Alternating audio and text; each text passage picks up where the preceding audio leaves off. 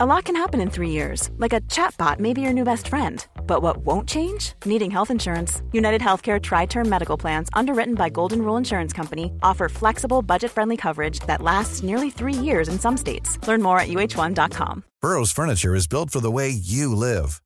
From ensuring easy assembly and disassembly to honoring highly requested new colors for their award winning seating, they always have their customers in mind. Their modular seating is made out of durable materials to last and grow with you.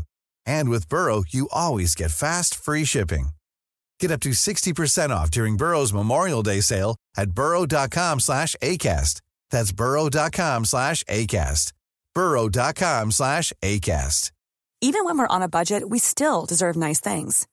Quince is a place to scoop up stunning high-end goods for 50 to 80% less than similar brands. They have buttery soft cashmere sweaters starting at $50, luxurious Italian leather bags, and so much more. Plus, Quince only works with factories that use safe, ethical, and responsible manufacturing. Get the high-end goods you'll love without the high price tag with Quince. Go to quince.com slash style for free shipping and 365-day returns. 031 Fotboll presenteras i samarbete med Möbelmästarna. Just nu får du 10% rabatt på ett helt köp när du uppger koden GP10. Möbelmästarna, vi är vad vi heter. Eh, vi skulle inte ta något om planket eller? Nej, vi behöver inte göra det.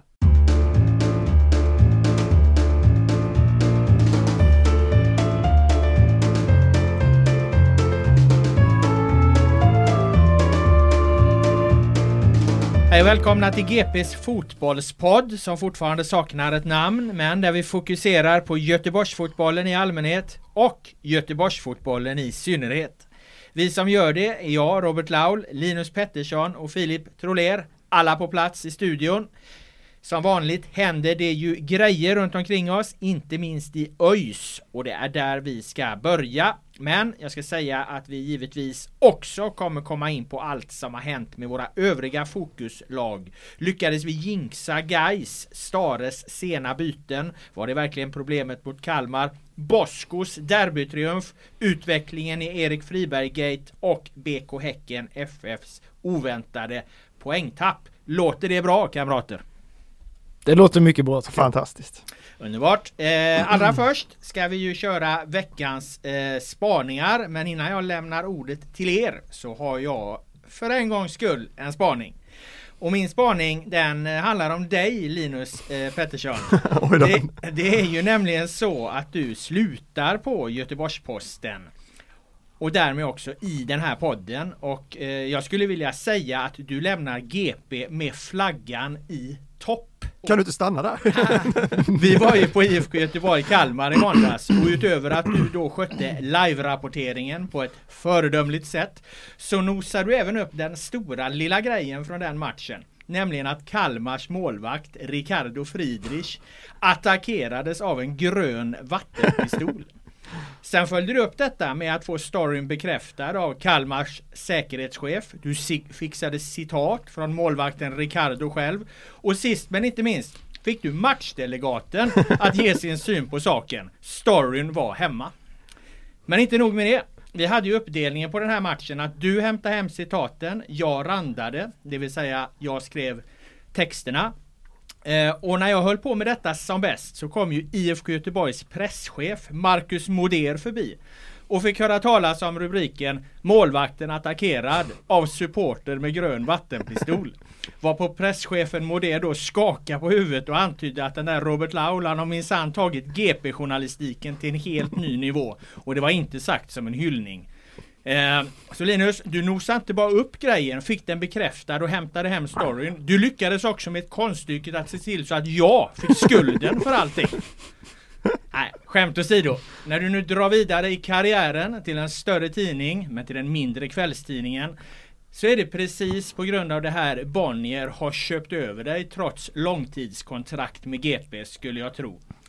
Som journalist får man nämligen inte vara fin i kanten, särskilt inte på en kvällstidning. En bra story är en bra story oavsett det handlar om att få en känd fotbollsspelare att öppna upp och berätta om livets svåra stunder. Ett längre reportage som hjälper oss att förstå saker i ett större sammanhang. Granskningar som sätter ljuset på strukturer som annars inte blivit synliga. eller om det beslagtas en grön vattenpistol på Gamla Ullevi. Det är just det som är journalistikens essens och särskilt skulle jag vilja säga dit du nu ska.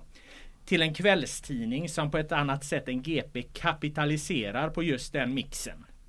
Med allt detta sagt vill jag bara säga lycka till och upprepa min spaning att när det gäller tidningsarbetet så avslutar du tveklöst din tid på Göteborgs-Posten med flaggan i topp. Känn ingen press, men nu återstår bara att se till att visa att du kan sluta på topp i podden också. Har du någon egen spaning?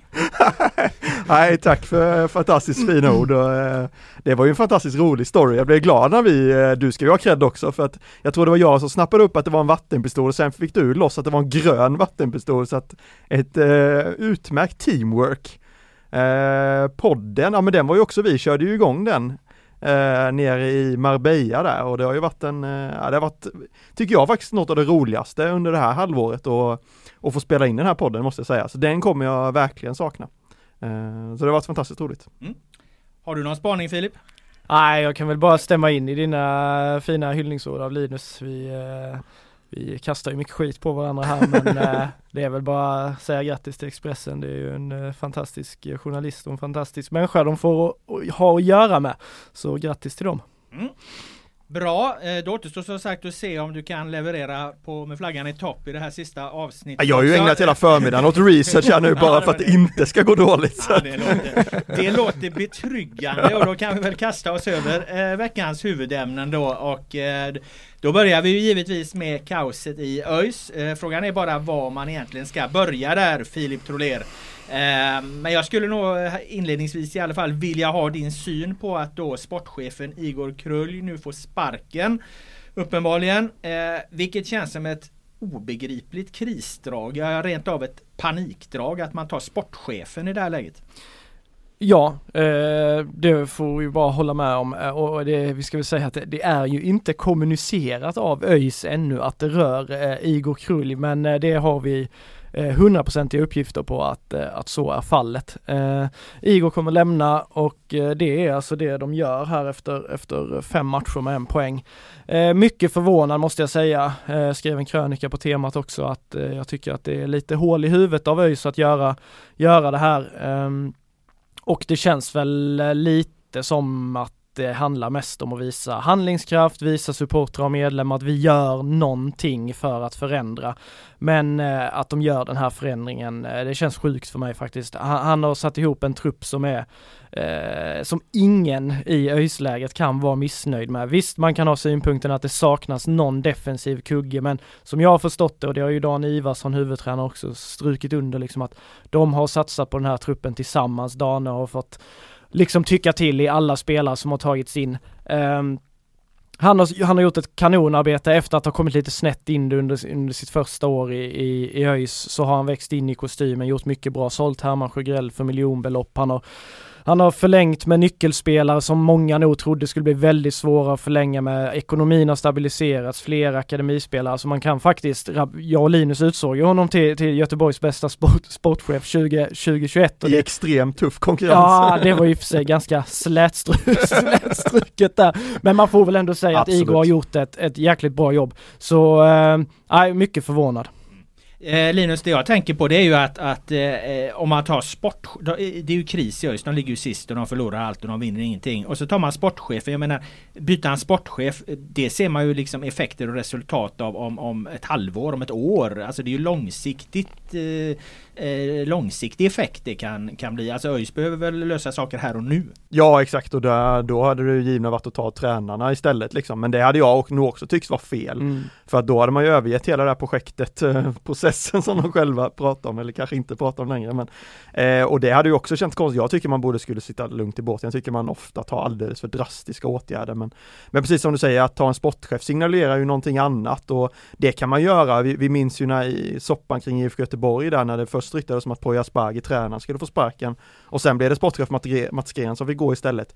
Där skilde det sig väl lite åt att där var ju mycket kritiken mot just truppbygget och att Mm. man inte lyckades liksom få in de spelarna man ville. Här har ju Igor gjort precis allt det. Det går ju inte knappt att peka på någonting under de se- det senaste året, ett och ett halvt kanske till och med, Mm. som han har gjort dåligt egentligen. Nej. Det är precis som du säger, ah, okej, de kanske borde ta in någon vänsterfotad mittback till för att kunna spela med den här trebackslinjen. Ja, absolut, men det är ju liksom petitesser i sammanhanget. Så nej, jag, jag tycker också, jag skriver under på, på allt det Filip säger, jag tycker det är hål i huvudet och göra den här åtgärden. Du jämförde med, med eh, Mats Gren där. Det är, man kan ju också jämföra med senast IFK Göteborg gjorde sig av med sportchef. Det är ju inte så länge sedan. Det var ju Pontus Farnerud där. Det känns ju också mer eh, eh nu när man har fått eh, eh, marinera det lite grann. Det känns ju som en mer väl vald tidpunkt än att göra det i ett kri krisläge faktiskt. När man tittar tillbaka på, på Farnerud. Det har också visat sig att många av hans värvningar de är inte nära startelvan med, med Sorga och, och, och, company. Och, och, och man tog då och gjorde sig av med sportchefen i, i förhållandevis lugn och ro. Det, det är ju någonstans kanske egentligen en bättre lösning. Så det, det får vi väl säga att det, tidpunkten där var ju, var ju klart bättre. Absolut, jag vet inte vad en ny sportchef ska komma in och göra i ÖIS nu liksom, eller vad det här ska förändra på planen. Alltså absolut, det går inte att komma ifrån, från att Igor Krulli är ju sportchef och ytterst ansvarig för det sportsliga, liksom. det går Mm, inte att komma mm, ifrån på mm. något sätt. Men, men det är ju ändå väldigt konstigt att göra det, för det här, det här kommer inte svänga säsongen. För det verkar ju dessutom som att många i spelartruppen tycker om honom. Ja. Och det var ju också, om man återgår till Mats Gren, där, så var ju det också lite så här konflikter däremellan kändes det som och inte helt hundra mellan de ledande spelarna och det var ju mycket rykte som cirkulerade. Men här känns det ju som att det finns ju ingen konflikt någonstans däremellan riktigt. Så att, Nej. eh, det är ju också väldigt märkligt. Ja, jag jag. tänkte komma till det Filip där. Vad är reaktionerna inifrån? Du som du, ja, du kommer väl mer eller mindre från Öjsgården? Ja precis, nej men vi, eh, vi har ju rotat mycket i det liksom för, för den spontana tanken blir lite som Linus när man då ser att Igor har gjort ett gott jobb och, och ÖIS själva inför säsongen liksom slår sig på bröstet att vi har en jäkligt bra trupp här nu och truppbygget är jättebra och sådär. Då blir det så här, okej, det har blivit liksom, eh, nå, eh, liksom kall tjall på tråden här mellan kanske Dane och Igor och sådär men av alla personer man pratar med som många av dem har stor insyn i verksamheten på högskolan så Nej, det finns inte någon uppenbar konflikt. Det är, det är väl så att i takt med att resultaten har blivit sämre så kanske de inte har sett alltså exakt likadant på, på spel och sådär. Men jag tror fortfarande alltså de är ändå i samma ringhörna liksom. Det handlar om detaljer och det kan jag väl känna att man som sportchef och tränare måste kunna liksom ha en dialog om. I Blåvitt kändes det kanske lite mer som att Stare stod för en sak och Farnerud för en annan liksom.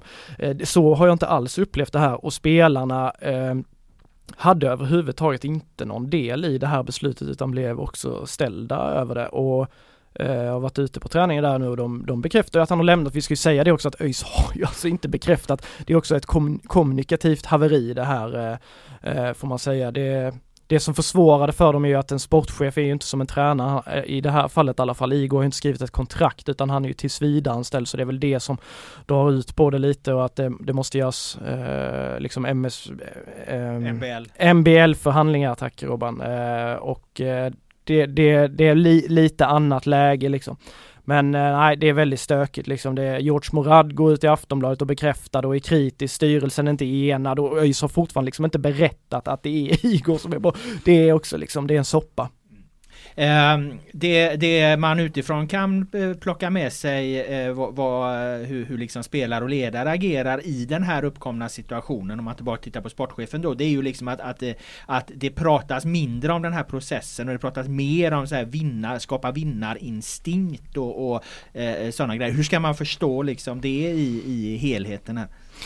Ja men så har det ju blivit. Alltså jag tycker man har märkt en väldigt stor skillnad hur de har eh, efter egentligen Ja men Landskrona-förlusten. Jag gjorde ju längre intervju med både Dan och Igor inför den matchen och när man har pratat med spelare och sådär så Ja men vi vill vinna, vi, vi vill vinna. Det har aldrig varit något snack om att vi inte vill vinna. Tidigare har det varit mer ja men med utveckling så kommer resultaten och alltså, alltså det är ju indirekt säger de ju såklart att de vill vinna men det är mer tydligt snack nu och det känns som att det är efter att det har blivit lite press på dem nu eller handlar det om att de inte har fått fram budskapet på rätt sätt men det kan man ju tycka någonstans efter så här lång tid att de borde, borde ha fått. Eh, men jag pratade lite med Marcus Haglin Sangré där efter förlusten mot Utsikten. Han upplevde liksom att föreningen i sig, det saknas eller det behövs mer vinnarkultur. Vinnarmentaliteten finns inte riktigt där. Och även om han inte ville peka på någon kritik mot tränarna så blir det ju ändå lite, alltså så här att, ja okej, det behövs lite mer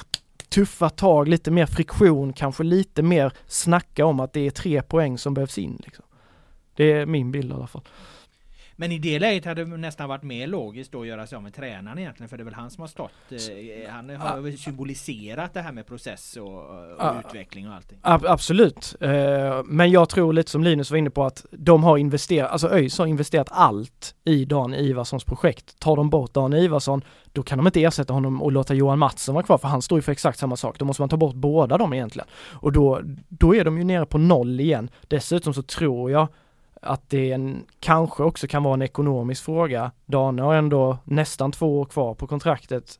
Eh, Igor är då tills vidare anställd på ett annat sätt. Jag, jag har en känsla att det skulle kunna bli en tuffare ekonomisk smäll att ta tränaren. Men som jag har sagt, jag, jag tycker som Linus där, ni borde suttit lugna i båten, försökt bryta av vardagen på något sätt. Man kan skoja och skämta om det här Blåvitt gjorde, drog till Tanums strand och sådär och tycka det är fjantigt liksom. Men, men gör någonting som verkligen får dem att tänka på annat, liksom försök med det ni har snarare än att göra precis som man alltid gör, börja kicka folk till höger och vänster. Det har vi ju sett att det funkar ju liksom inte. Nej och risken tror jag nästan är att det blir värre nu nästan. Alltså Ja, det har ju kommer, blivit Nu det. kommer det bli kaos och det, ingen vet någonting, de kommunicerar ingenting och så helt plötsligt har de ingen sportchef och det är ett sommarfönster som kommer och jag menar Aydin kanske ska säljas, alltså det finns ju mycket, det, det blir ju bara värre nästan. Ja, och Det- sportsligt ansvar, Morad då uppenbarligen väldigt missnöjd Exakt, med det vad ska här. han sitta Alltså, kvar efter detta? Ja, det Nej, men det, liksom, man, man, man tänker säkert att ah, okej vi måste göra någonting, okej vi agerar, okej vi kan inte ta tränarna, vi tar sportchefen.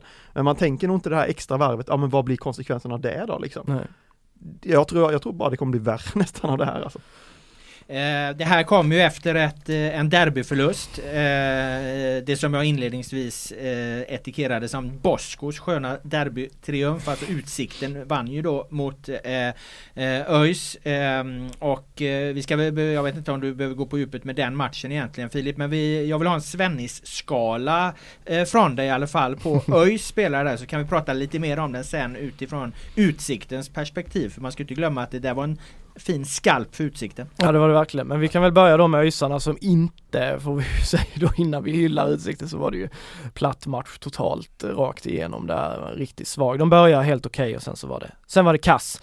Eh, det var mycket svårt att hitta tre spelare här också, men jag får väl ändå säga att eh, att eh, bra eh, tycker jag väl ändå att eh, Sixten Molin var. Han tar ändå en straff och eh, Eh, är inte hundraprocentig i ingripandet på eh, Utsiktens 2-0 mål. Kalle Boms eh, 1-0 mål är ett drömmål, det hade han svårt att göra något åt. Men lite felplacerad i 2-0 målet, lite svajig med fötterna men gör en jäkligt fin straffräddning och, och det får man väl någonstans eh, lyfta honom för att eh, ja, han höll ju kvar ÖIS i matchen där i alla fall så han var väl bra då. Mm. Och sen har vi mycket bra. Eh, Jag tycker ändå Kevin Ackerman någonstans med hans, eh, han orsakar straffen då ska vi säga, det är ju ett stort minus, men jag tycker ändå att han är en av få som gör det här skitgörat och sliter och försöker liksom dra igång det här på något sätt. Han gör ingen liksom superb insats men han, ja, han, han visar ändå på något mer än vad, vad, vad de andra gör så, så han var väl mycket bra då. Och sen har vi mycket, mycket bra. Där slänger jag nog in, vi hade aldrig med honom i betygssättningen från derbyt för att han spelade så få minuter, men, men han gjorde ändå 20-25 minuter. Alexander Ahl Holmström, jag tycker när han kommer in, ÖIS de pumpar ju på med inlägg och sådär, det är ju inte deras spelstil. Och Bosko ställde ju sig frågan till det, vad fan håller de på med liksom efter matchen när vi pratade om det, att det var inte vad man hade förväntat sig, men i det de gör så tycker jag att han ändå kommer in med tyngd och han liksom skapar det här kaoset som han har förmåga att göra. Och jag, ja, jag tycker verkligen det, det måste vara dags för honom att få starta nu, så han var väl mycket, mycket bra i en brutalt svag konkurrens. Eh, utsikten då, var de, var det, var- om du liksom ska gradera det här då, för som sagt det här är ju en, en, en eh, tung vinst för dem givetvis. Eh, var det ÖIS som var dåliga eller var det eh, Utsikten som gjorde dem dåliga? Ja, det är ju alltid den där. Hur var det egentligen? Jag tycker att Utsikten gör, eh, jag tycker av det jag har sett, jag har ändå sett hyfsat mycket av Utsikten i år hittills. Jag tycker de gör sin bästa match liksom. Eh, prestationsmässigt och detta gör de utan fem ordinarie startspelare dessutom. Eh, de saknar liksom ordinarie anfallspar med Lukas Hedlund, Enzima Peter, Marcus Björkqvist var inte med, Wilhelm Nilsson ordinarie i backlinjen var inte med eh, och det är någon till här som jag inte kommer, kommer ihåg vem som, som inte var med men det var fem startspelare i alla fall. Eh, så det gör ju hela prestationen ännu mer imponerande. Jag tycker ÖIS gör en jäkligt slät, slät figur men jag tycker Utsikten gör, de gör en riktig derbyinsats. De fattar vad derby handlar om och tycker spelare som Erik Westermark och ett par till där de symboliserade verkligen det där de slet som svin liksom. Eh, så de, de gjorde, jag tycker de gjorde sin bästa prestation för säsongen. Hur glad var Bosko efteråt på en skala? han var mest, han kändes rätt cool. Han, han var på väg att lämna arenan, han höll på att göra en Jeremejeff där liksom innan vi Jaha. fick stopp honom. Nej fan, jag har min dotter utanför, jag måste dra nu. Han hade, han hade inte tänkt stå och sola Stanna sig. Stanna njuta av segern. Nej precis, det tänkte man ju för fan. Han skulle bara glida runt och dansa där i korridorerna men det, det blev ingenting av det utan det var bara några snabba säg där. Sen försvann han iväg men han, han kändes, han, man såg på honom ändå att oj, oj, oj, han, han, han mådde bra liksom. Och det är ju bara att konstatera, han eh, han tog ju hem den här derbykampen med Dan Ivarsson, de är ju gamla lagkompisar i Västra Frölunda. Sen 25 år tillbaka var de och kamperade i samma lag och de har ju mötts många gånger genom åren och pratat lite med Bosko och Dane om, om den liksom eh, relationen de har sådär och de står ju i grund och botten för jäkligt snarlik fotboll men där Bosko har utvecklat sin fotboll till lite mer raka och i den här matchen var det inget snack. Eh, han fick ju ÖIS att, eh, att bli, de när ÖIS inte hade självförtroende och Utsikten stressade dem och tryckte dem och låste dem så, så, så blev deras panik bara mer och mer och så slutade de med att ÖIS spelade ett spel som de överhuvudtaget inte har tränat på eller behärskar. Så eh, Bosko vann väl den kampen också får man säga. Är han vårens tränare i Göteborg, Bosko Linus eller? Det får man nog säga ändå alltså. Är imponerande. Ja, ja men det, är han ju utan konkurrens. I och för sig Gais och Fidde Holmberg, de har väl gjort ett okej jobb också. Eh, men, men Bosko absolut, och det intressanta tycker jag och det anmärkningsvärda är att de klev ju nästan in lite som favorit i det här derbyt. Eh, de sa ju det själva i någon intervju med dig där att vi skulle vinna med 3-0 och allt vad det var, eller att de skulle vinna med 3-0. Eh, och, och, innan under säsongen har de ju spelat mer på det här kortet att alla tippade dem sist och slått lite underläge. Det var imponerande att se att de kunde verkligen kliva ut i det här derbyt på Gamla Ullevi och liksom ta hand om den här matchen som egentligen var deras och förlora. Eh, det tyckte jag var, mm. var väldigt intressant. Det, det, eh. såg man inte komma inför säsongen att Boskorovic skulle glida runt som kung på stadion. Nej men det är en häftig eh, revansch för honom. Det har vi pratat om innan med tanke på allt som hände i Gais och sådär. Att han verkligen, och han som har varit i Utsikten så länge och verkligen byggt upp det här efter den filosofin att liksom hitta de här spelarna som inte har lyckats i andra klubbar. Det är, ja, vi har varit inne på det många gånger innan men det är häftigt att se att det lyckas. Ja och så hantera den här spanska satsningen också. En spanjor fanns i startelvan, de andra Känns som den är nedlagd. Ingen, ingen speltid överhuvudtaget. Och han fick ju spela, han hade ju inga an, andra anfallare att spela. Han fick rött kort också. Så, så trots den här stökiga Spanien-satsningen så, nej men så fortsätter han väldigt metodiskt och han passar ju perfekt i den här miljön mm. där ingen står och gormar på honom. Det är ju det vi har pratat om tidigare också. När han får hålla sig till fotbollen, då är han en jävligt duktig fotbollstränare han har ju manövrerat allt här liksom. Ingen som tror på dem och ett, ett liksom eh, kaotiskt mindre klubb och sen som du nämner den här spanska satsningen och, och, och liksom bara liksom löser bekymmer på bekymmer och, och kliver ut som segrare. Ja, ja nej, det, det, det är imponerande och... Uh, att... Vi kanske ska sätta han på, på omslaget i det här poddavsnittet. Ja, det, kan det, det blir jag mer och mer sugen ja, Det kan han vara värd faktiskt. Ja, det kan han väl vara värd faktiskt. Eller Karl Bom då. Uh, ja, han är ju också, får vi verkligen... Ja, du ska få komma in på det här med Svennisskalan på, på spelarna. Där får ju inte Bosko vara med då, men, men... Eller ja, det får han vara ifall du vill ha honom där, men... men eh, har vi satt några tre... regler där egentligen? Nej, det finns nej, inga regler. Inte. Eh, tre namn ska jag ha, det är enda regeln. Är det, är, Enligt bra, mycket bra. Tack, tack, tack. Kom igen, släng in Bosko ja, nu precis, det är här bara Linus sista avsnitt, då kan vi väl kaosa till det lite så. Ja men vad fan, ja, bra tycker jag i alla fall att Jesper Brandt var. Han eh, Ja, det är ytterligare en kille som, eh, vilken resa han har gjort från att eh, inte ens varit med i truppen eh, i Gais liksom utlånad till Utsikten i fjol i ettan. Man tänkte, ja, ja hans, hans karriär den fortsätter där på någon nivå.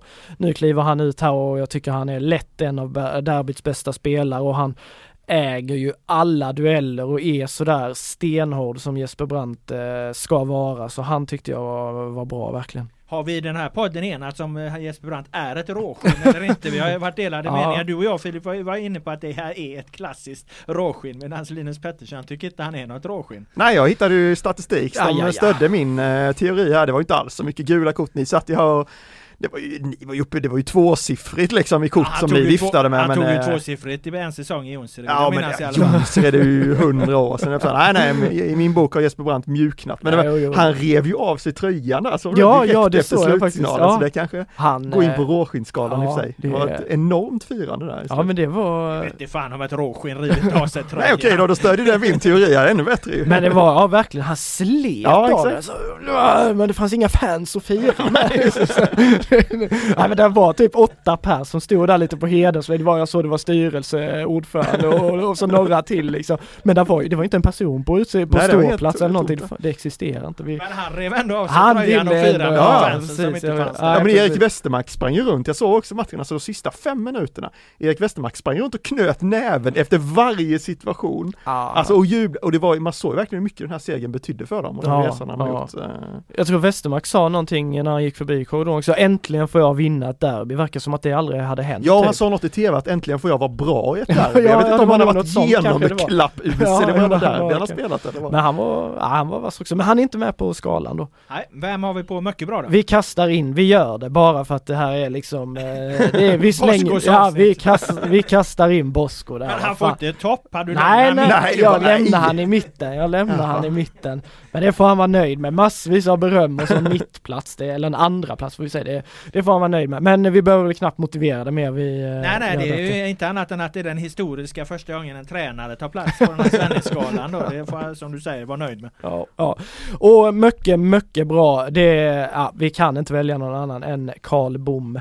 Eh, visst, han bränner en straff, men innan dess så gör han ett drömmål och efter det så gör han ytterligare ett väldigt viktigt mål och är genom hela matchen eh, bäst på plan. Eh, har spelat wingback under, under eh, säsongen hittills, får i den här matchen när det då är flera spelare som är borta kliva in i en lite mer fri roll. Ibland var han på höger wingback, ibland vänster, ibland anfall, ibland mitten. Han har helt fri roll och han Ja, jag vet inte hur många kombinationer och anfall han eh, iscensätter och bygger upp och sådär. Han är i sitt eh, livsform och han bara strålade. Han har gjort fem mål på fem superettan-matcher nu. Eh, vad gjorde han i Gais? Ett mål på två säsonger eller någonting. Eh, nej, Karl Bom, eh, derbykung.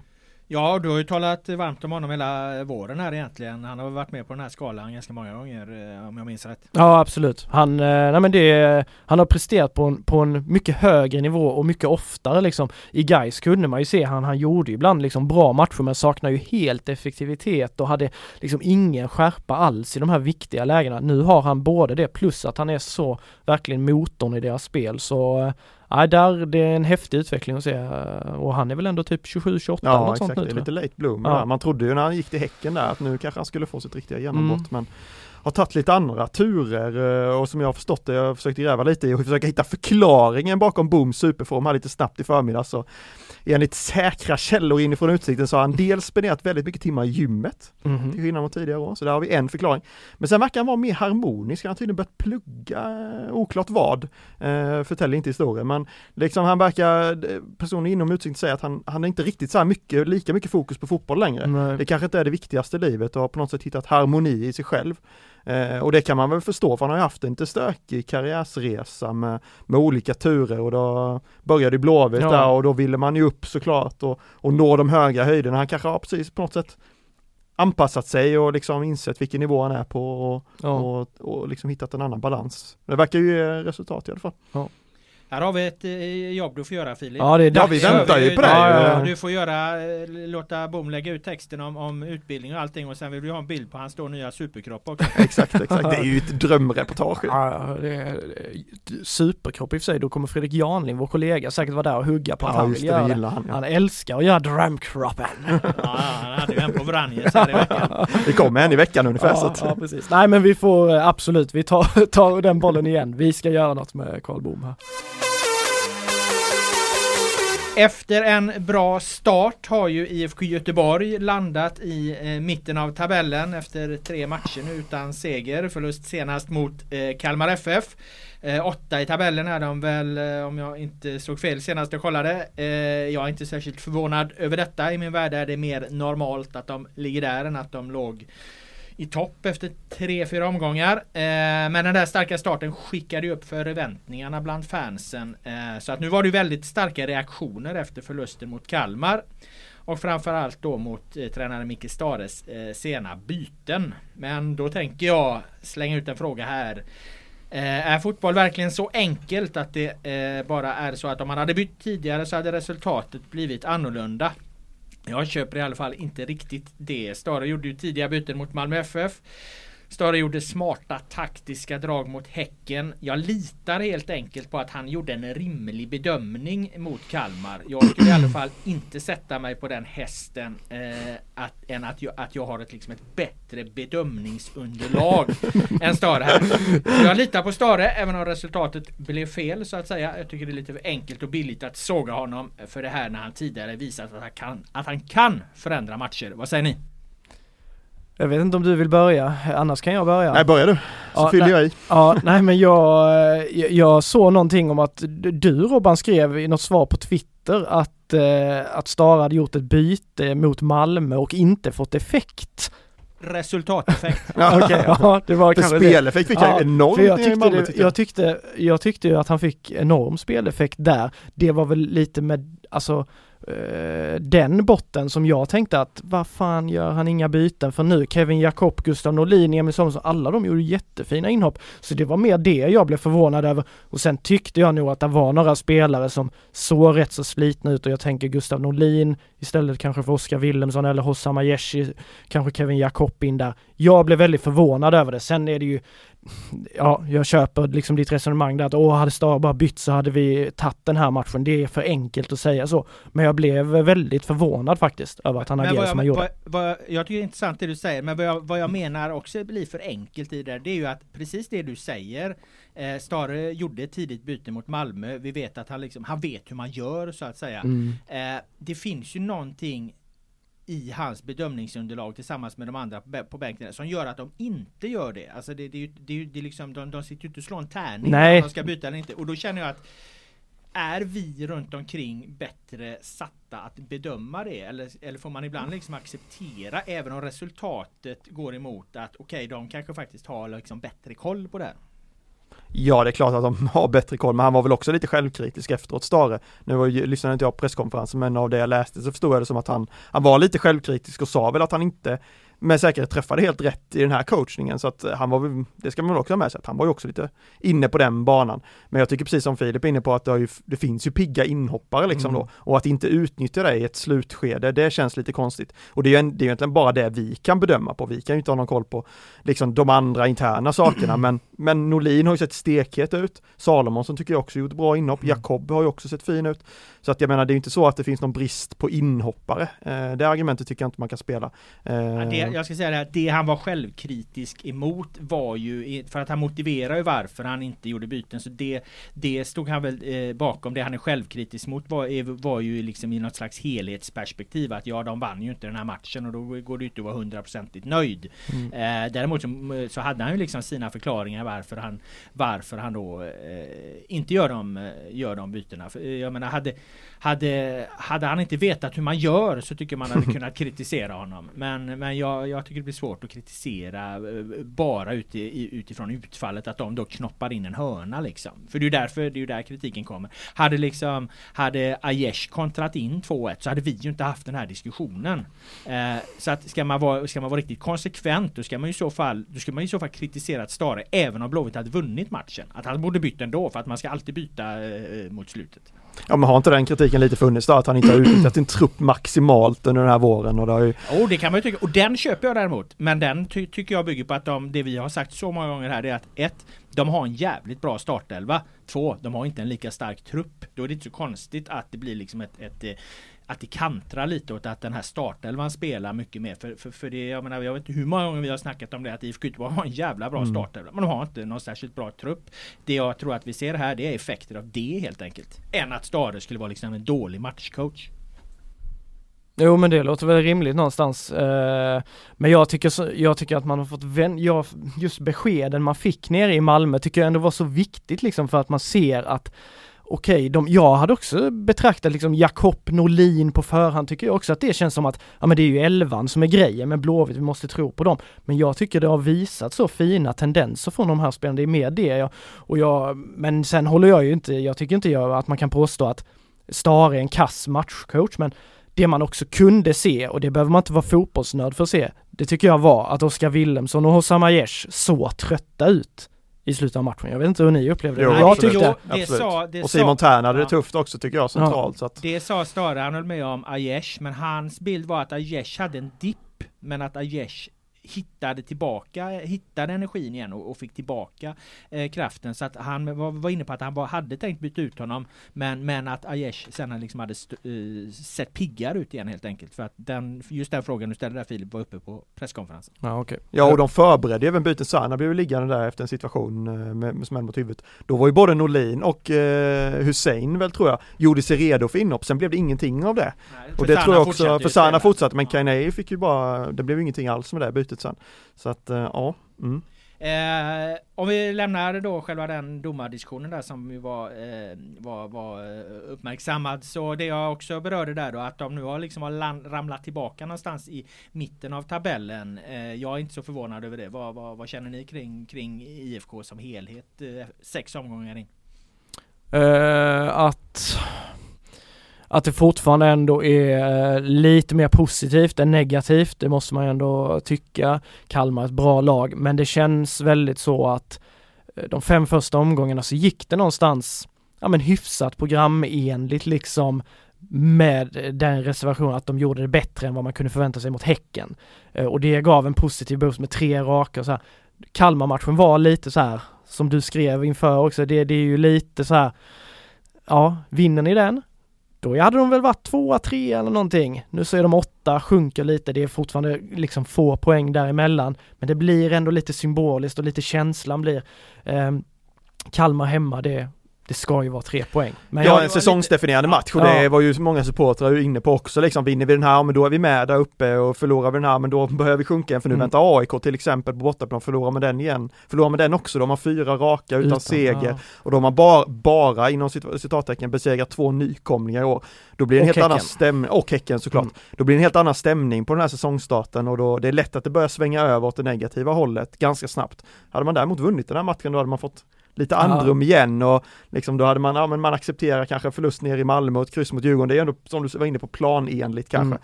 Nu blir det någonting annat. Ska man vara med där uppe måste man vinna sådana matcher hemma. Men vad jag menar är att alla vi tre tippade ju dem någonstans i mitten så att eh, säsongsdefinierande det, det, är ju egentligen rimligare den utvecklingen som är nu. Rimligare ja men på från början. Men, man men då från att de, att de gick som tåget de tre första liksom. Exakt, det var väl där förväntningarna svängde lite på något ja. sätt att folk började tro att okej, okay, det kanske kan bli bättre än vad alla har trott liksom. Mm. Nu är vi nog mer nere på en rimlig nivå ur det synvinkeln. Ja, för Mjällby ligger ju trea eller vad fan är just nu. De kommer ju ramla ner liksom. Och, och, och det är ingen är ju förvånad över det liksom. Jag menar det är lite samma här. Eh, AIK borta där apropå det stinker ju 2-0 till Gnaget, gör det inte det? jo de börjar ju komma igång nu också så ja. att eh, Jordan Larsson har gjort mål och ja det, det ja, den är tuff. Eh, och det är också sådär, då hade man kunnat åka upp till Stockholm, återigen möta en av rivalerna och komma dit, precis som de åkte ner till Malmö med egentligen, alltså ingen press så, mm, och det är inte hela som de mötte Djurgården. Ja, var... Djurgården liksom så här, ganska lugnt. Nu är det ändå lite så här, för blir det torsk där uppe, då är det som Linus säger, då är det fyra raka här och så blir det lite press inför mm. Varbergsmatchen då nästa hemma. Och så kan det börja tippa över till den där lite onda spiralen istället. Så det, ja den här matchen var verkligen definierande så, men eh, ja, det blir en fet match mot Norge. Jag såg det var nästan 30 000 biljetter sålda eller någonting och mycket Blåvitt supportrar som åker upp och sådär så den blir ball i alla fall. Det blir den, men den stinker 2-0 till sagt. Eh, Du hade en Svennis-skala från Kalmar-matchen i alla Ja, fall. får jag bara först lite återknyta till de här bytena, för jag gjorde, jag tyckte det var lite intressant att kolla Jaha, tillbaka fan, du är på. inte klar där. Nej men så här, livet på Micke Stares bänk tänker jag att jag vill bara ha, ha en lite snabb dragning om. Hur är det att sitta där egentligen? Mycket träsmak. Mycket träsmak och det är inte kul om man vill spela fotboll, det är väl den saken vi kan slå fast. Alltså Blåvitt har bytt minst i allsvenskan än så länge. Eh, Micke Stare snittar 3,3 byten per match ungefär. Så att det är ju inte kul att sitta där helt enkelt. Och ännu mer intressant nästan att om man räknar ut snitttiden för hans byte så är det i matchminut 80. I matchminut 80 är alltså snitt, alltså var, var du 10 minuter att komma in då liksom och göra någonting på. Eh, ganska anmärkningsvärt tycker jag att han, att han byter så pass lite. Eller så är det det att eh, elvan är så bra Ja. och truppen så svag Ja. liksom, som jag eh, är som är min käpphäst i det här då. Mm, och min, jag vill nog tillägga då att det finns pigga inhoppare att kasta in så att han borde Ja. nog agera tidigare. Men är Stare, har du även räknat på det bakåt i tiden? Är Stare liksom historiskt en tränare som aldrig byter? Nej nu, så mycket tid har jag inte haft. Nej okej. Vi får stanna Men det vid skulle året. kunna vara intressant. Hur ser det ut när Stare då har en, en starkare trupp så att säga? Vi får sätta oss i gruvan igen och börja med statistiken. Vet du, vet du vem som var bäst tränare? Eller bäst? Ja. Vem som byter tidigast? Du ska sitta, om du ska sitta på en bänk så ska du sitta på Jocke Perssons bänk nere i Varberg. Det kunde man nästan tänka sig. Helskotta vad han bytte. De, har bytt, de bytte flest, eh, gjorde flest byten i fjol, har gjort flest byten i år tillsammans med Hammarby. Och eh, nu ska jag bara kolla så att jag får helt rätt. Han gör alltså sitt snittbyte i matchminut 67. Stare snittbyte i matchminut 80. Det är en jäkla skillnad. Eh, Persson gjorde ett trippelbyte mot Häcken om jag inte minns fel nu. De Ja, han har Häcken här, bytt så att, tidigt eh, i andra halvlek nästan varje match och utnyttjar liksom, gjort nästan fem byten i, i varje match också så att eh, Ja det är väl bara för Gustav Norlin att traska hem till Varberg igen och sätta sig på Jocke Perssons bänk om han vill spela fotboll igen. Eh, Svennisgalan, hur låter den? Ja, alltså den var ju ganska svår också tycker jag. Jag vet inte om det var ganska jämnt tycker jag, ganska rakt över linjen där men men jag, för, som bra tänkte jag sätta Gustav Svensson först för jag tyckte han gjorde en ganska bra match eh, när vi var där och så men sen kollade jag lite på siffrorna och den, den var rätt svag eh, både med och utan boll så jag strök honom och kastade in Marcus Berg istället. Eh, låg bakom Blåvitts mål med först en bollvinst och sen en eh, genial klack igen till, eh, Mm. till Sana som satte upp för att, eh, Klackkungen är han alltså. Klackkung, ja men de här, vi har varit inne på de här små geniala aktionerna han gör. Ehm, sen hade han ju något läge med en volley där som kunde, kunde resulterat också, hans form kanske har dippat lite. Han är inte sådär bländande som han var de första omgångarna men eh, han klämmer sig in här ändå tycker jag. Och mycket bra. Eh, Alexander Jallow, jag vet inte om vi har nämnt honom hittills i den här podden den här våren. Han, ja, vi har- har nämnt att Salomonsson är bättre. Ja exakt. det här kanske var ett litet svar, svar på talen då. Jag tyckte Jallow gjorde en av sina bättre matcher för, för den här säsongen faktiskt. Han kändes som att han hade lite mer tryck i grejerna, lite mer energi, lite mer vilja. Kom fram rätt mycket på högerkanten faktiskt. Eh, så att, eh, ja men lite plus i kanten för honom ändå. Och mycket, mycket bra. Eh, det får ändå bli Oskar Wilhelmsson och inte bara för målet då utan jag tyckte att han, vi satt ju, var det förra veckan vi sa, satt och sa att han såg lite ledsen och nedstämd Mm. ut nästan. Eh, jag tycker han var mycket bättre i den här matchen, eh, bra i pressspelet, hotar mycket djupled.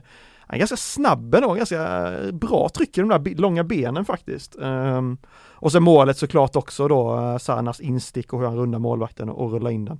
Eh, intränad variant visade sig, de hade gjort en Mm. exakt kopia av det målet på träningen dagen innan. Eh, så det är ändå kul när sådana grejer också resulterar. Ja, Jag tycker framförallt den lö alltså löpningen är så jävla läcker. Man kan fokusera mycket på att han rundar målvakten snyggt och behärskat lägger in den. Men jag tycker verkligen hur han går ifrån och hur Sana lägger den exakt där och att han tar den ytan på det sättet som, alltså du, du ser typ inte det med blicken liksom att, att han Nej. kan ta den löpningen. Jag tyckte det var ett speciellt mål faktiskt. Så jag tyckte också han var, så länge han orkade så var han eh, klart bättre än vad han var tidigare.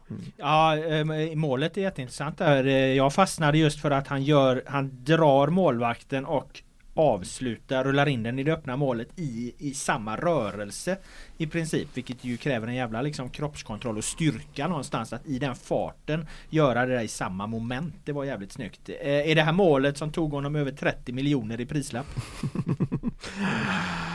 Nej men vi var när jag pratade med någon i Blåvitt där på, på läktaren kring matchen och så här, är det dags att sälja honom i sommar nu? Jag tycker, alltså han har ju varit bra, han har gjort sina mål men jag tycker han har Det har inte varit det här riktigt blixtrande våren som gör att man direkt så här känner att det är helt givet att han kommer sälja och att klubbarna kommer hosta upp de pengarna som Blåvitt verkligen vill ha. Eh, jag tror fortfarande att det är stor eh, chans eh, att han säljs i sommar men jag tycker ändå inte att han har varit sådär superbra under de här första matcherna som som kanske krävs för att det ska bli de där riktigt stora pengarna, även fast klubbar utomlands köper mer potens på potential än kanske på rent utförande sådär så hade nog velat ha lite mer av honom för att liksom kunna slå fast att det blir 30 miljoner. En annan stor nyhet i veckan är ju att Geis har förlorat för första gången i år. Och frågan är, jinxade vi Guys senast? Rubben till våran förra podd var ju, kan Guys ens förlora? Apropå då det här utomjordingsresonemanget som jag hade Filip. Vad, vad är Gaisarna förbannade på oss? Ja, du har sett några sådana inspel i alla fall på så jävla GP skulle jinxa det här. Och jag kommer ihåg i fjol när jag gjorde Emin Gustahanic och Ayamos också, måla upp dem som en jävla mur liksom. De hade varit suveräna på försäsongen. Sen matchen efter var det total katastrof. De släppte in flera mål och då var det återigen jävla GP jinxa. Så vi ska väl inte tala för gott om guys verkar det som. Vi ska, för, för deras skull då. Jag måste bara, apropå mur du säger där, det finns en klassisk sån från, en 20 år gammal är det men den håller den. Det var eh, när Malmö FF kom till och, och Djurgården, båda var spelade Superettan 2000, gick upp till Allsvenskan 2001. Zlatan Ibrahimovic, jättestor talang i Malmö FF. De ska möta Djurgården eh, borta och, och, i Sportbladet dagen, eller i samma dag som den här matchen så radar hela Djurgårdens, de hade en trebackslinje med Patrik Eriksson Olsson och Marcus Karlsson och vad fan de hette liksom. Mm. De stod liksom med armarna i, i kors och såg jävligt kaxiga ut och så här, här är muren, här kommer du inte förbi. Och eh, Zlatan, det är då han gör det här klassiska jävla dribblingsmålet när han liksom, han drar bort varenda jävel i Djurgårdens backlinje och så rullar han in, in bollen i målet. Det var efter Sportbladet, hade liksom på första sidan, här Djurgårdarna stod med armarna i kors och här kommer du inte förbi Zlatan. Då gjorde han det dribblingsmålet. Ja, ja. Så att eh, eh, häftigt i guys men en bit upp till den gamla klassikern. Ja, ja, var det du som gjorde det jobbet också? Nej, jag tror, nej, jag tror det var typ Simon Bank, han var reporter på den tiden. Jag vill minnas att det här var ett av hans liksom, tidiga knäck som reporter på Sportbladet. Ja, jag, jag tror fan jag har sett eh, någon bild där på den eh, ja, ja, i samband med så här, ja, så här, ja, ja, men eh, och något sånt var det. Jag körde också halt här får ingen passera och så där toner lite så yes, och sen så blev det blev bara det blev bara halt då liksom. Att det, så här, men, nej, sen repade de ju i och för sig igen där Oso och Gustanic och så här. Men skitsamma, det, det, ja det verkar ju som att vi jinxar dem liksom. Jag såg inte hela matchen eh, mot Ängelholm. Eh, det var ju Erik Hilmersson som eh, bevakade den. Jag hade ju fullt Vår kollega. Ja precis, vår kollega där. Jag hade fullt upp med inför derbyt och sådär. Men jag såg andra, eller delar av första halvlek, delar av andra halvlek och det man kan säga om Gais insats är väl att de hade ju chansen nog att vinna den här matchen. Tar ju ledningen också, Axel Henriksson gör mål igen. Men eh, sen verkar det ju som att det svajar liksom att det blir lite kaos och det är en grisig match, svårspelad match eh, däremot Ängelholm. Eh, så de tappade och åker på första förlusten. Det som blir väldigt intressant här nu det är ju att se eh, vad kommer hända? Det är typ samma start Exakt, det är otäckt likt förra året. Alltså. förra året. Där de börjar och allting är liksom eh, guld och gröna skogar och så åker de ner till en bortamatch på, på en gräsplan som är lite sådär, torskar den och sen går det bara ut för åt helvete liksom. Vad är det, en seger på typ de ja, det... sju följande eller ännu ja, jag mer? Tror var, jag tror det var en på elva. Ja, på elva. Ja. Det var, de tog, jag tror de tog tre av 33 poäng. Mm på ja. den efterföljande perioden. Mm. Eller något sånt där. Så det ska bli jäkligt intressant att se vad de har, har lärt sig av, av fjolåret. Det kanske är en styrka dock att de har det där färskt i minnet att, att, eh, att det hände så pass tätt i tid eh, förhållandevis. Ja, kanske. Sen när man snackat då med Fidde Holmberg, han var ju liksom med i fjol och då i rollen som assisterande, men han vill ju verkligen inte prata, alltså Gaisarna de vill bara förtränga 2021, man, de, de vill liksom, det, det, det finns inte liksom. Men jag tror inombords så här, jag tror ändå Fidde eh, har viktiga lärdomar med sig, vad de gjorde fel då, alltså för som du säger, inte alls länge sedan. Egentligen, det är ett år sedan. Till vad de kan använda nu. Och sen är det inte samma grupp och sådär men jag tror eh, de bärande spelarna och Fidde har, har viktiga lärdomar med sig. Eh, jag är på ett bra anekdothumör idag så det var intressant. Det du sa där att de försöker förtränga 2021 den säsongen. Jag var ju på den här VM-semifinalen 2014 när Brasilien fick stryk med 7-1 mot Tyskland. Eh, innan den matchen, du vet hela Brasilien var i princip gult. Folk gick omkring med matchkläder. Det var ju sån jävla partystämning hela, hela, hela det, det med VM som gick i Brasilien. Sen förlorade de med, med, med 7-1 och när man kommer ut från arenan finns inte en människa som har, har tröja på sig. Allt är nedtaget, bortplockat och, och sättet som hela Brasilien förhöll sig till den här liksom Alltså den här den enorma käftsmällen, förned, förnedringen, förödmjukelsen. Det var ju att ja men det här har inte hänt. Vi pratar inte vi förhåller oss inte till det. Det var inte så att man liksom försökte liksom läkade eller hanterade eller analyserade utan man helt kort och gott gjorde som du beskrev att guys där. Det har inte hänt. ja, det, det är kanske det som är, alltså vissa saker du kanske inte ska bearbeta så jävla mycket. Man ska bara sippigt liksom bort. Ja, jag vet inte fan om det är bra taktik. nej, kanske men, nej men det är såklart alltså det är klart att man måste dra, alltså analysera och kunna dra lärdomar men jag tror det är väldigt farligt också att älta för mycket och dra paralleller. Det är sånt vi kan sitta och göra. Men jag tror som klubb och i det läget guys ska liksom inte tänka på att det gick åt helvete i fjol. För då tror jag snarare att det kan liksom så här sprida en osäkerhet i gruppen. Oh, helsike det gick ju så här och så här och så här. Utan nu handlar det bara om att blicka framåt och så har de en ganska gynnsam match här mot Torns hemma på lördag liksom. Så det känns som möjligheten att resa sig här snabbt är ändå väldigt god tror jag. Tror du på jinxar Linus eller är jinxen död som vissa hävdar?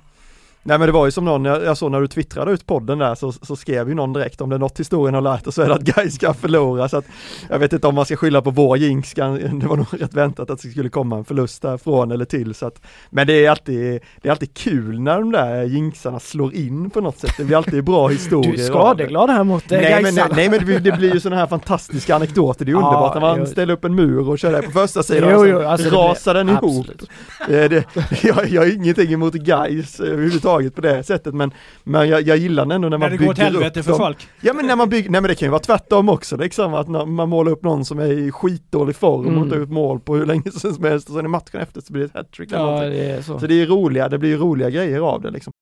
031 Fotboll presenteras i samarbete med Möbelmästarna. Just nu får du 10% rabatt på ett helt köp när du uppger koden GP10.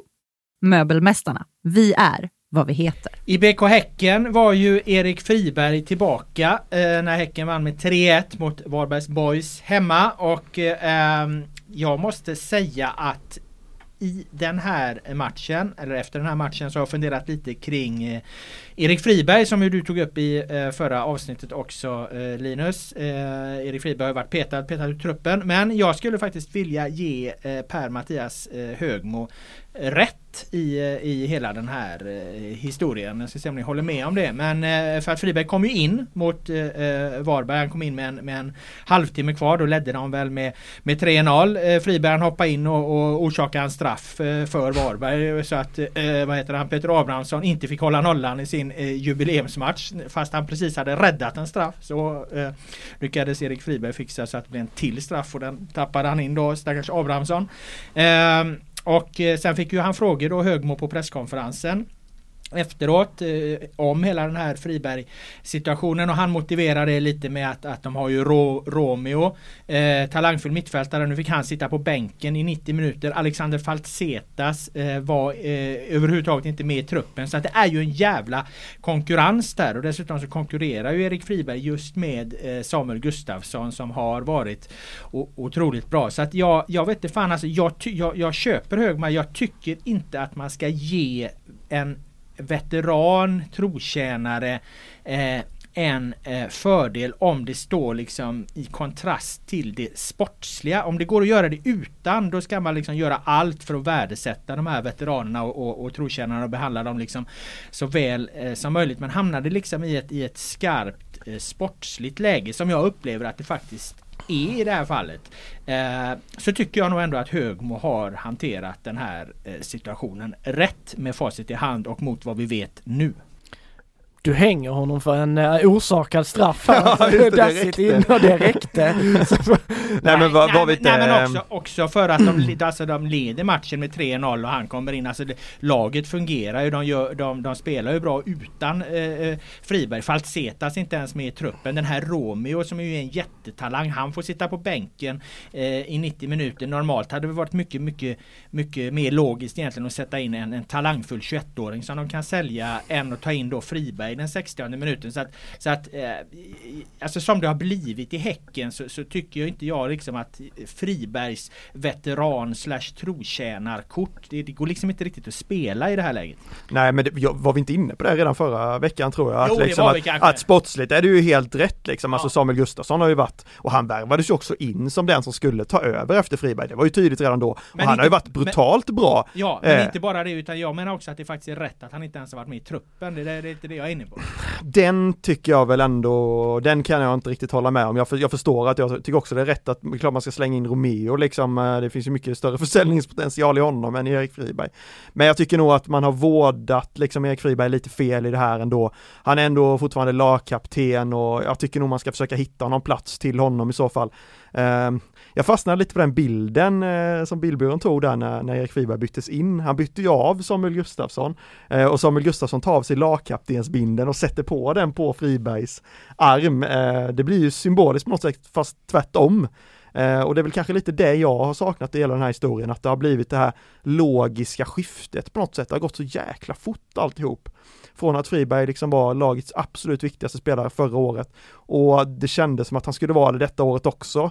Eh, men så helt plötsligt är han utanför truppen. Det har liksom inte varit den här logiska nedtrappningen på något sätt och det är nog det som jag fastnar vid och landar i när vi pratar just den här historien, att det har gått så fort Eh, och det har inte, ja det har känts bara konstigt på något sätt, men ändå logiskt såklart. Sen tror jag att Högmo i det här läget, jag menar han är ju norrman, han har liksom kanske inte superkoll på, på, på liksom de här värdena på samma sätt som, som andra. Han kommer in här, han ser det enbart sportsligt liksom. Han ser det rent sportsligt, bygga trupp, bygga lag och, och, och så. Och då tar han sina beslut och sen så krockar det liksom med, med, med, med fansens och liksom våran bild av vad, vad, vad liksom en trotjänare också betyder eh, för en, en, en klubb. Så att eh, Eh, men med det sagt så, så stödjer jag ändå hö, Högmos liksom rent sportsliga perspektiv. Kanske skulle man gjort det lite tydligare inför säsongen, jag menar man utsåg ändå Erik Friberg till ny lagkapten efter Rasmus Lindgren, det är ett ganska tydligt ställningstagande man tar i vinter liksom, det är ju ändå man utser ju inte honom till lagkapten om man senare ska peta honom i truppen känner jag.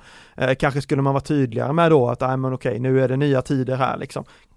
Kanske är någonting man borde Ja, ha det är en gjort. poäng. Eh, eller, eller så var det tydligt för alla, det var bara att vi inte såg det, kanske att det skulle vara Samuel som skulle vara den den, den, den nya eh, fältherren där. Sen tror jag lite har att göra med också, vi var nog inne på det senast också, att Romeo har ju, hans utveckling har ju gått fortare än vad egentligen alla har trott. Jag kommer ihåg när han presenterades så var ju Häcken mycket så här, men han, vi, vi tror på honom, men han, han ska få tid på sig liksom, att det här är ett långsiktigt tänk med honom. Men han har ju fått en, liksom, ja, vi har varit inne på hans försäsong och läger tidigare. Så det, ska- det ska man nog också ha med sig, att han kanske har passerat Friberg eh, Eh, snabbare än vad många trodde. Men samtidigt tycker jag inte heller att vi riktigt kan göra den bedömningen för han har, Friberg har alltså fått vara i kylan här nu, han har tränat på lite så här. Han kommer in, får göra ett inhopp på 30 minuter. Jag tycker det är rätt orättvist att bedöma honom huruvida han ska ha den platsen i hierarkin eller inte. Jag tycker att man behöver se honom i lite mer matchtid nu i, i tävlingssammanhang för att liksom kunna göra en samlad bedömning om han verkligen ska vara liksom en kille som är utanför truppen eller om han,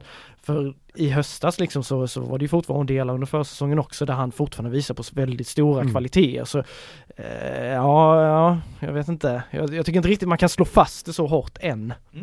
Eh, det här var ju i eh, alla fall en fotbollsmatch där Häcken var jävligt bra ska jag säga. De, de, eh, de körde över och spelade ut Varbergs boys fullständigt. Vilket deras tränare Jocke Persson eh, Ja han la sig ju väldigt väldigt platt på presskonferensen efteråt och, och, och sa att de, de fick sig sannerligen en lektion och att om han, han, om man hade kunnat dela ut 16 getingar som han uttryckte det så hade vi gett det till våran målvakt idag tyckte eh, Jocke Persson. 16 getingar! Ja, jag lyssnade flera gånger på inspelningen. Jag trodde först att han menade sex getingar. Ja. Apropå den gamla Glenn Hysén historien då när han fick sex getingar mot England för att eh, eh, vidröra en annan anekdot då.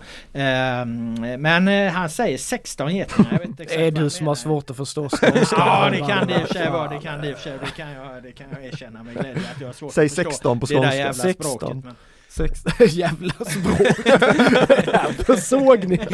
Fan. skämt åsido. Nej men eh, så att eh, det var en, det var en klar seger där. Eh, vi behöver inte fördjupa oss i, i den matchen mer, mer, mer än att Häcken Äh, så Häcken har ju fått lite stökig start här med den här derbyförlusten bli, blev ju så jobbig för dem och sen kom den här liksom läktarskiten då där de nu föredömligt ska säga har stängt av två av sina egna supportrar och de som brände upp den här flaggan.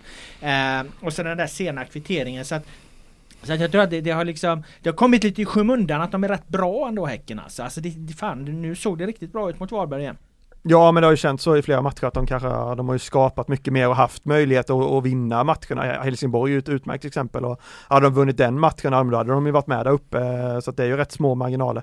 Det här var väl en eh, planenlig seger liksom, det är ju så här det kanske borde sett ut nere i Helsingborg också till exempel, att de, de, de kör över motståndet och de har ju haft chanser för det i tidigare matcher också så att eh, Ja, de, de är rätt bra faktiskt, men det gäller att de presterar det, i de här större matcherna också. Mm. Som till exempel derbyt.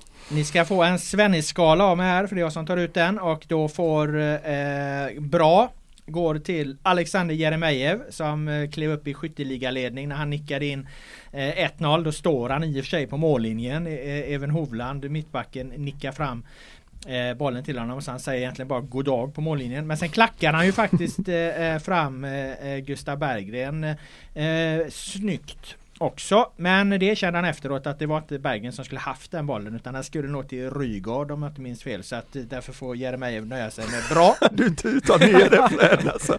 En superklack, men nej det var inte riktigt meningen till honom. Nej, det Han var, ju det. ja, ja, jo men ja, det är ändå hårt. Kan ju inte ge han, eh, kan inte ge han högre i Svenneskalan på tur. Nej, nej, nej, nej okej. Eh, dessutom var det som sagt hård konkurrens i den här matchen. Den var jävligt bra. Eh, Gustav Berggren, mycket bra. Han, eh, han fixar frisparken som, som leder till 1-0. Han gör Eh, 2-0 då när han får den här klacken. Eh, turliga klacken av Jeremejeff. Och sen så väggspelar han ju med Valger Fridriksson som slår inlägget eh, till, eh, hjälp mig nu, höger... Eh, Oskar Uddenäs. Uddenäs som nickar in trean där.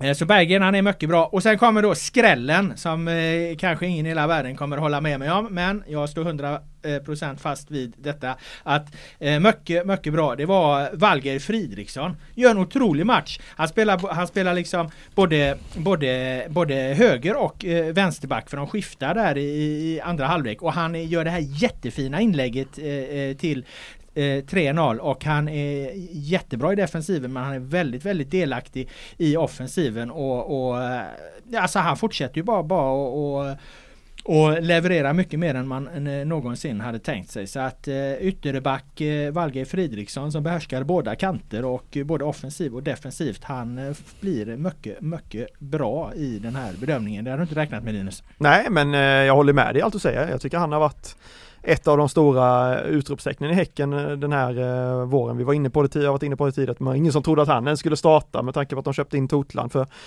5-7 miljoner eller någonting som ett meriterat nyförvärv men eh, han har, tog det, fick den platsen, tog chansen och har varit bra i flera matcher tycker jag. Det var hans första assist här nu också tror jag, någonsin i, i Allsvenskan.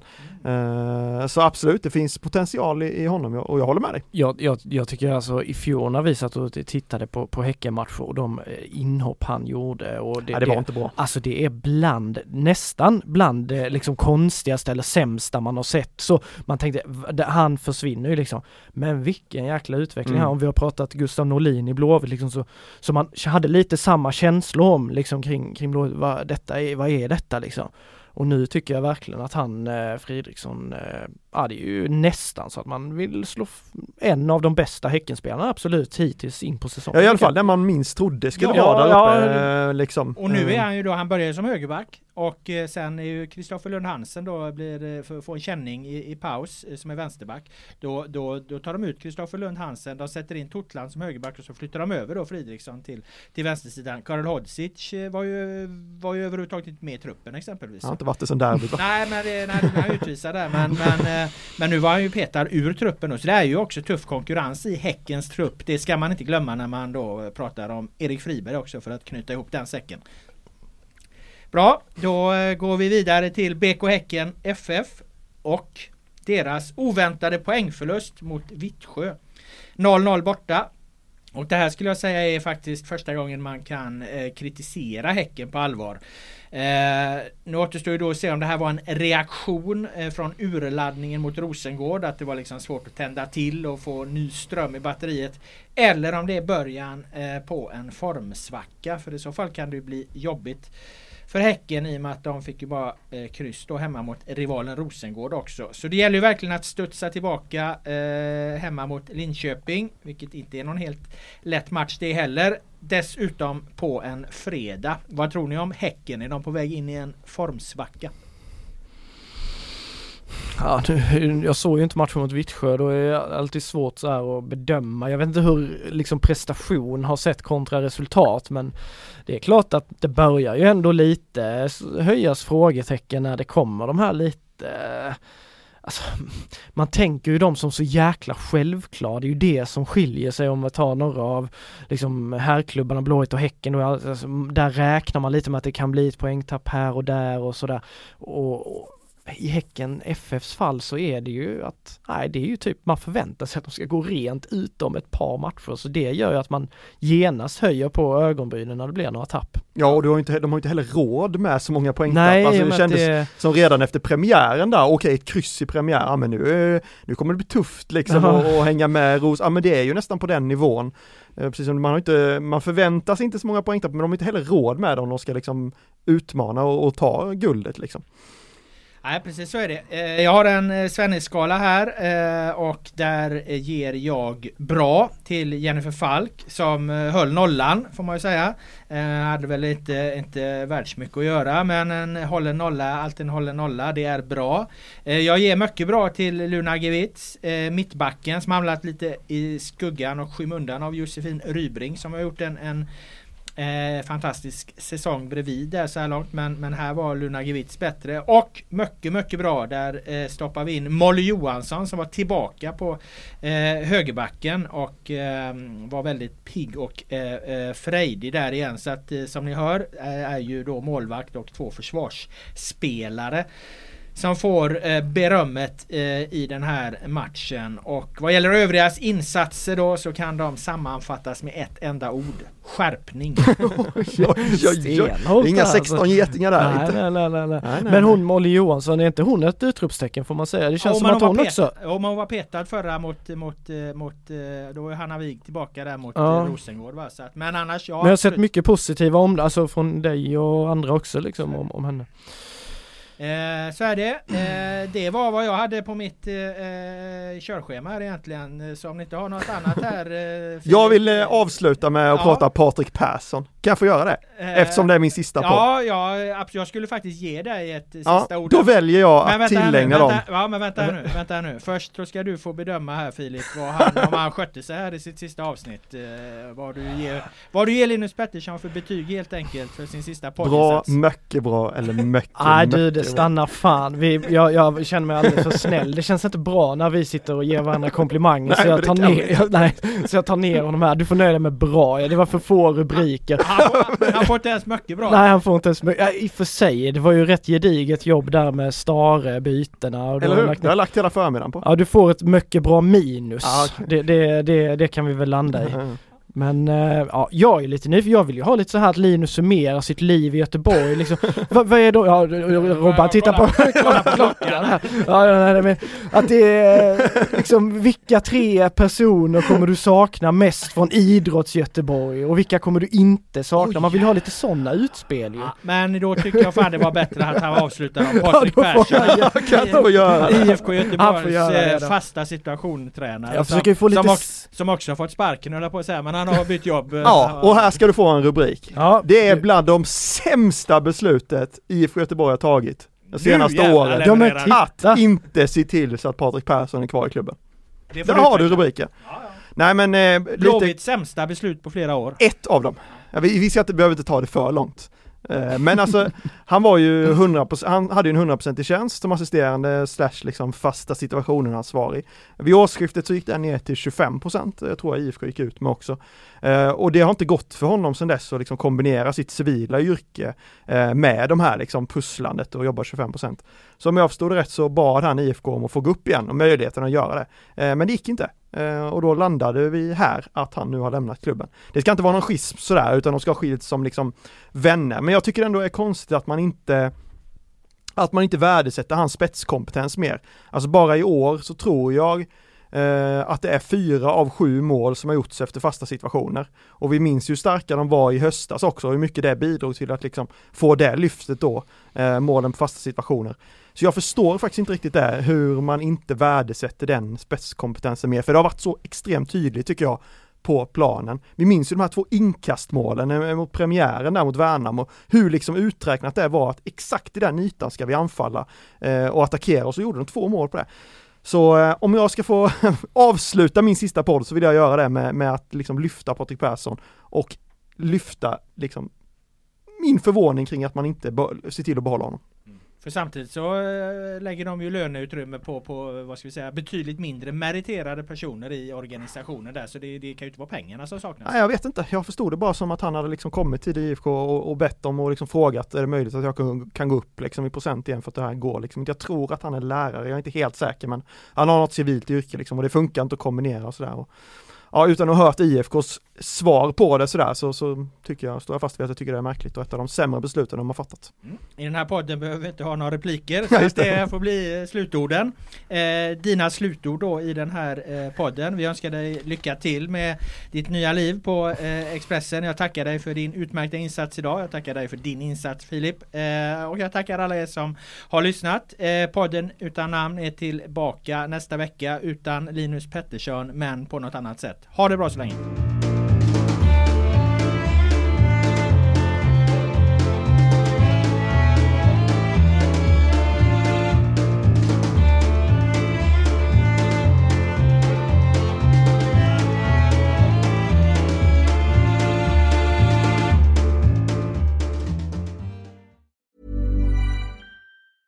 Hey, it's Paige DeSorbo from Giggly Squad. High quality fashion without the price tag. Say hello to Quince.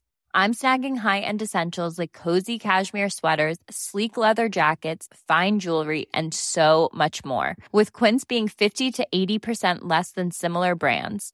And they partner with factories that prioritize safe, ethical, and responsible manufacturing. I love that. Luxury quality within reach. Go to quince.com slash style to get free shipping and 365 day returns on your next order. Quince.com slash style.